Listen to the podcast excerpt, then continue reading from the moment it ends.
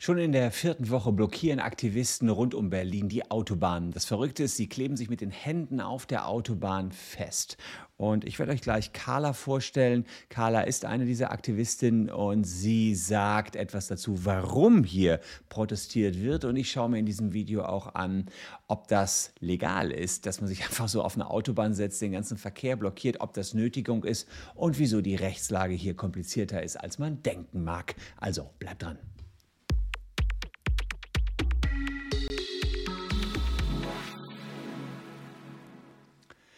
Hallo, ich bin Christian Solmecke, Rechtsanwalt und Partner der Kölner Medienrechtskanzlei Wildeborger und Solmecke. Und abonniert gern diesen Kanal, wenn ihr rechtlich up-to-date bleiben wollt. Zunächst dachte ich, musste dazu überhaupt ein Video machen, ist doch nur eine Eintagsfliege, da protestiert mal wieder jemand, aber jetzt sehe ich, die Autobahnen rund um Berlin sind regelmäßig blockiert, die Polizei hat so ihre Problemchen und Aktivisten sitzen mir nichts, dir nichts plötzlich mitten auf der Straße und kleben sich fest mit den Händen. Und da sieht man Polizisten auf dem Boden knien und da losschneiden die Leute los ausschneiden. Und wir hören uns mal an, was die Aktivisten da fordern. Carla sagt uns das auf Twitter. Deswegen hören wir uns das hier mal an. Ja, hey, ich bin Carla und wir sind hier an der A100 und blockieren die so heute wieder an drei Stellen in der vierten Woche in Berlin. Denn auf dem Weg in einen absoluten Klimakollaps kann es nicht sein, dass unsere Regierung immer noch nicht angemessene Maßnahmen ergreift. Wir müssen jetzt handeln, wir brauchen jetzt Maßnahmen. Wir brauchen insbesondere einen ersten Schritt der Bundesregierung, mit dem sie zeigt, wir sind eine Klimaregierung, wir packen es jetzt endlich an. Dafür fordern wir ein Lebensmittelrettengesetz. Wir haben für Mittwoch also ihr hört, Lebensmittelrettengesetz äh, geht um Klima insgesamt und eben darum, dass Lebensmittel gerettet werden. Und diese Leute, die da sitzen, sind in der Regel mit den Händen am Boden angeklebt. Und rechts seht ihr die Polizisten, die knien sich nieder und müssen so häppchenweise die Aktivisten wieder vom Asphalt trennen, die da einfach festkleben. Äh, wirkt jetzt erstmal kurios, aber so ist das hier passiert. Und das Ganze wird natürlich auch ähm, sehr genau auf Twitter dokumentiert. Das ist ja klar, dass man so eine Aktion dann eben entsprechend auch ähm, ja, be, ja, mit medial begleitet. Hier sieht man also Essen, Retten, Leben retten. Da geht es also ein Wegwerfgesetz. Generell ja eine gute Sache, das muss man sagen. Es werden einfach viel zu viele ähm, weggeworfen, viel zu viele Lebensmittel und dass man da jetzt ein Gesetz für haben will, ist ja auch klar.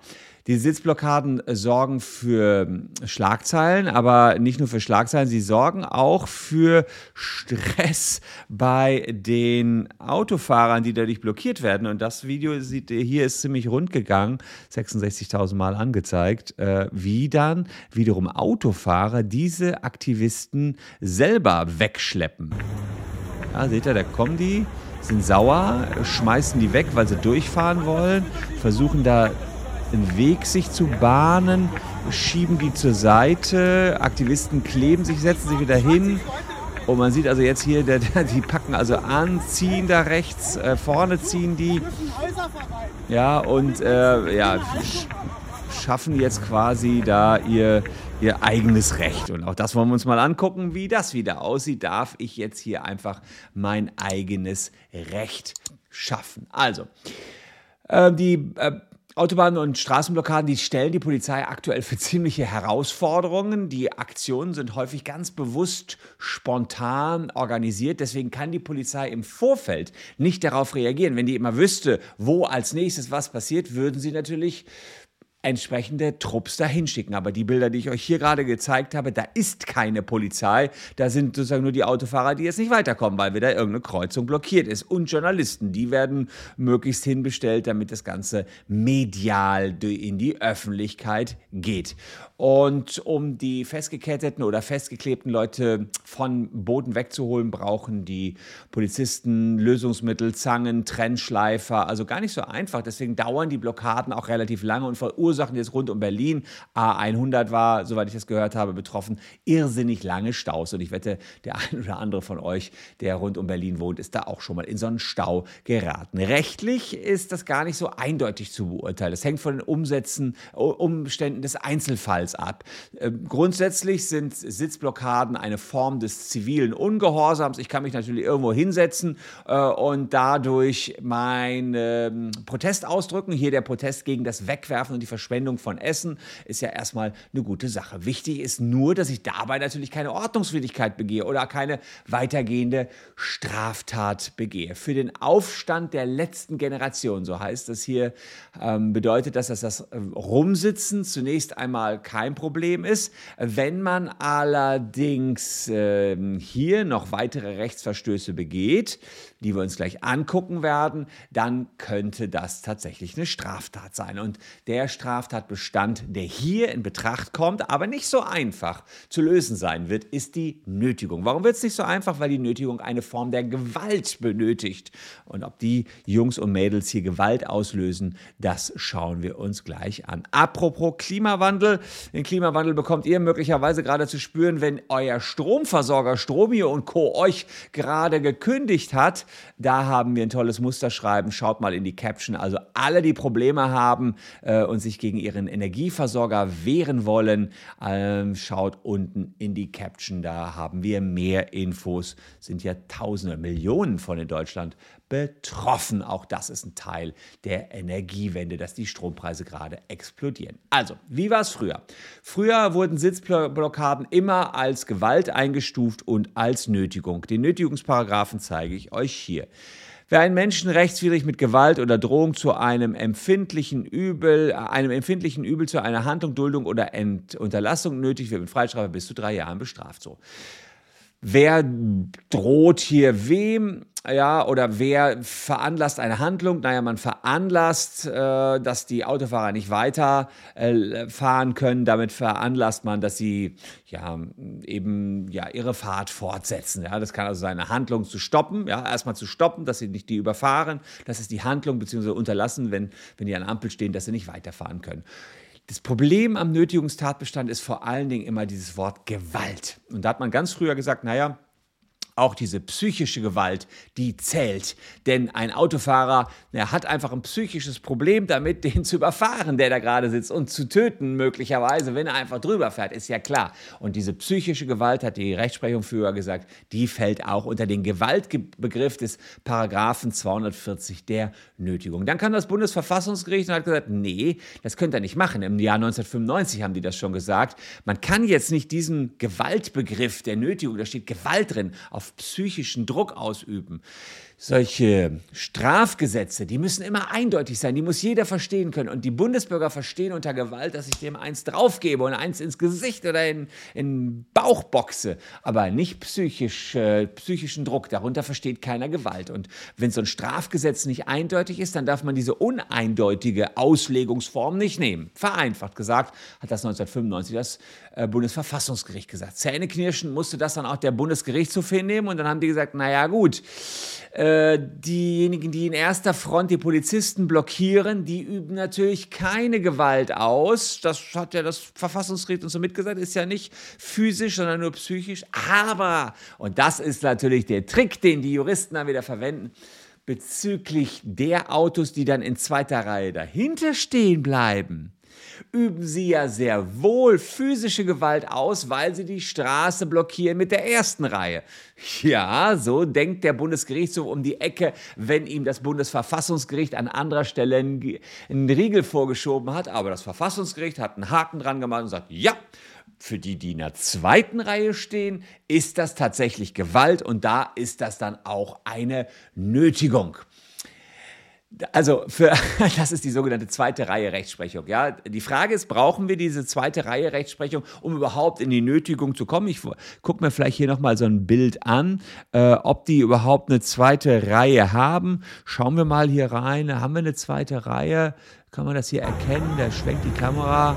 Äh, da steht einer, sehe ich. Ja, doch, doch, doch, jetzt ganz eindeutig. Also da haben wir hier, er läuft noch ins Bild, aber man sieht jetzt hier das schwarze kleine Smart oder Twingo oder was es ist. Aber da hier seht ihr ganz deutlich, haben wir eine zweite Reihe. Also erste Reihe zunächst einmal, nach der zweiten Reihe spricht man keine Nötigung, aber hier hinten dann eine Nötigung, weil die Jungs hier vorne lösen dem, durch psychischen Druck, der aber keine Nötigung ist, hier aus, dass sie stehen bleiben, sorgen für eine Blockade. Eine Blockade ist wiederum physische Gewalt und damit müssen die hier hinten stehen bleiben. So schön kann Jura sein, liebe Leute. Und falls euch das auch gefällt, abonniert gerne den Kanal, denn diese juristischen Tricks bekommt ihr ja öfter zu sehen. So löst es jedenfalls unser guter Bundesgerichtshof in Karlsruhe. Aber brauchen wir überhaupt die zweite Reihe äh, Rechtsprechung? Nee, das nicht. Denn was auch noch gesagt worden ist, in dem Moment, wo man bei einer Sitzblockade sich ankettet, sich festklebt oder aktiv Widerstand leistet ähm, und sich gegen das Wegtragen durch Polizisten beispielsweise wehrt, ist es in jedem Falle eine Gewaltausübung. Und das kann man ja ganz klar sagen. Hier hat man sich festgekettet, hat sich äh, äh, gegen das Wegtragen der Polizei geschützt und damit ähm, ja, sieht man hier, das ist nochmal das, was wir vorhin gesehen haben, hier hinten versuchen die Polizisten nach und nach die Leute loszueisen. Damit haben wir die Gewalt, weil man an der Straße festgeklebt ist, hat man ja eine physische Barriere für sich selbst geschaffen. Also alleine sitzen, die erste Reihe blockieren, wäre noch keine Nötigung. Äh, in dem Moment, wo man sich festkettet, mit Trennschleifern losgeschnitten werden muss, da geht es wirklich um, oder Widerstand leistet, geht es um physische Gewalt. Also, da sind wir dann auch wieder drin in der Nötigung, egal ob noch zweite Reihe Autos stehen oder nicht. Aber, aber, aber, es ist ja nicht so, als wenn das alles so simpel wäre mit diesen Sitzblockaden. Nein, nein, nein, nein, nein.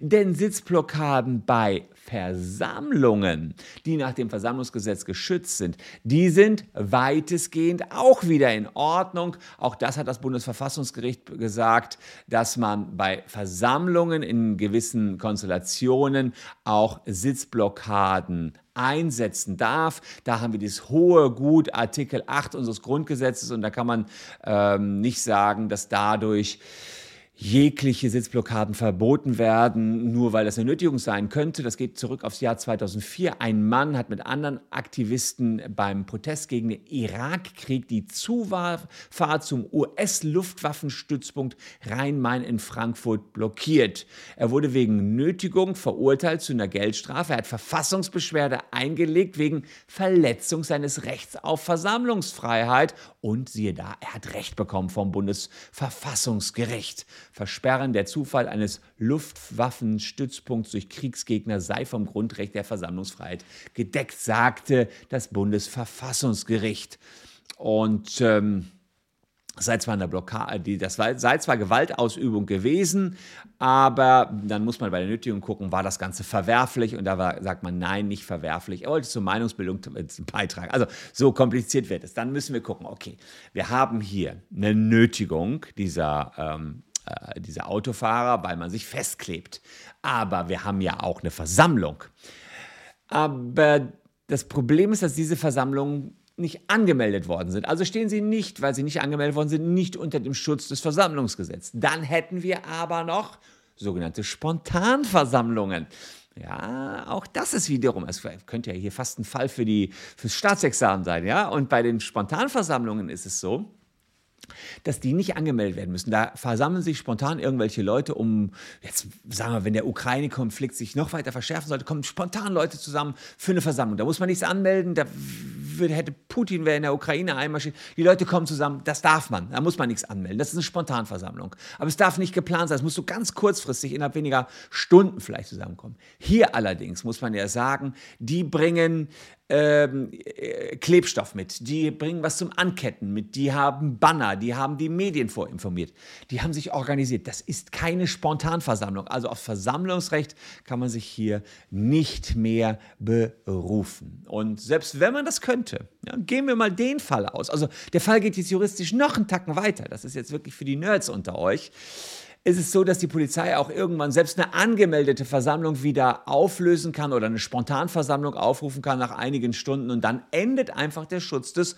Versammlungsrechts und dann, wenn man dann immer noch auf der Straße sitzt und Verkehr blockiert, dann hat man entweder die zweite Reihe Rechtsprechung oder weil man eingehakt, festgekettet, festgeklebt ist, direkt eine Nötigung. Und auch noch wichtig, wer dann Gewalt gegenüber dem wegtragenden Polizisten auslöst, dem droht ein Verfahren wegen Widerstand gegen Vollstreckungsbeamte nach 113 Strafgesetzbuch und ähm, das kann schon dann einschlägig sein, wenn man sich mit Kraft an irgendwas festklammert. Ja, und das auch schon ist schon Gewalt. Das heißt, man hätte da jetzt irgendwie eine Leitplanke, klammert sich an der Leitplanke fest und liegt noch so halb auf der Autobahn. Das wäre an dieser Stelle schon Gewalt, kann man ganz klar hier sagen. Also ich bin, was natürlich auch ist, wehren darf man sich auch nicht. Klar, wenn, äh, wenn man da den Polizisten schlägt, könnte es auch noch eine Körperverletzung sein. Aber natürlich auch die Autofahrer, die hier selbst handgreiflich werden, die selber ähm, die Aktivisten verletzen. Man sah, die haben sie so zurückgezogen, die fielen dann wieder hin, könnten sich am Kopf verlassen. Letzten, das wäre eine Körperverletzung. Das geht auch nicht. Man kann die Polizei rufen, die kann was machen, ja. Kann auch eine Nötigung sein. Die, die, die Autofahrer, die dann jetzt hier wieder mit Gewalt die Aktivisten zu einer Handlung bewegen, begehen ihrerseits eine Nötigung. Also da kann ich euch auch nur von abraten, hier irgendwie äh, Selbstjustiz zu üben. Das äh, würde nicht gut ausgehen in einer rechtlichen Beurteilung. Also, auch wer. Ähm, auch wenn die Blockade euch an irgendeiner Weiterfahrt hindert oder ihr Termine verpassen würdet, rechtfertigt das nicht die Anwendung von Gewalt. Die Aktivisten hier zu entfernen, das bleibt Aufgabe der Polizei. Ja, den, den Grundansatz kann ich verstehen. Die Aktivisten haben natürlich ihre Kleberaktion auch eine große Aufmerksamkeit. Vier Wochen ist eine lange Zeit. Äh, das belastet dann auch die Bevölkerung. Da muss man immer sehen, glaube ich, inwiefern man als Aktivist noch das Maß der Mittel hier gewahrt hat. Ähm, viele denken, sie haben es überschritten, der, das Ziel. Ich bin gespannt, wie lange die Proteste noch weitergehen. Gegen jeden, der das hier mitmacht, der Aktivisten, gab es jetzt Strafanzeigen. Ich halte euch auf jeden Fall darüber auf dem Laufenden. Wer das, wer informiert bleiben will, lasst ein Abo da. Ich kann sagen, die Ziele, dass es so ein Anti-Wegwerfgesetz für Lebensmittel geben soll, die kann man unterstreichen. Die finde ich gut. Ob das jetzt der richtige Weg ist, kann sich jeder seine eigene Meinung bilden. Wo könnt ihr euch die bilden? Unten in den Kommentaren. Schreibt's rein. Ich bin gespannt. Ich persönlich finde das Ziel gut mal so eine Protestaktion auch gut, interessant. Ähm, ob man dafür unbedingt geltendes Recht brechen muss oder ob es nicht andere Formen des Protests gibt, darüber kann man streiten und das könnt ihr gerne unten in den Kommentaren. Und wer dazu keine Lust hat, der kann sich hier noch zwei Videos anschauen. Ich habe euch noch ein bisschen was rausgepackt. Würde mich freuen, wenn ihr noch ein bisschen dabei bleibt. Wir sehen uns in jedem Fall morgen schon wieder. Danke fürs Zuschauen, bleibt gesund, tschüss und bis dahin.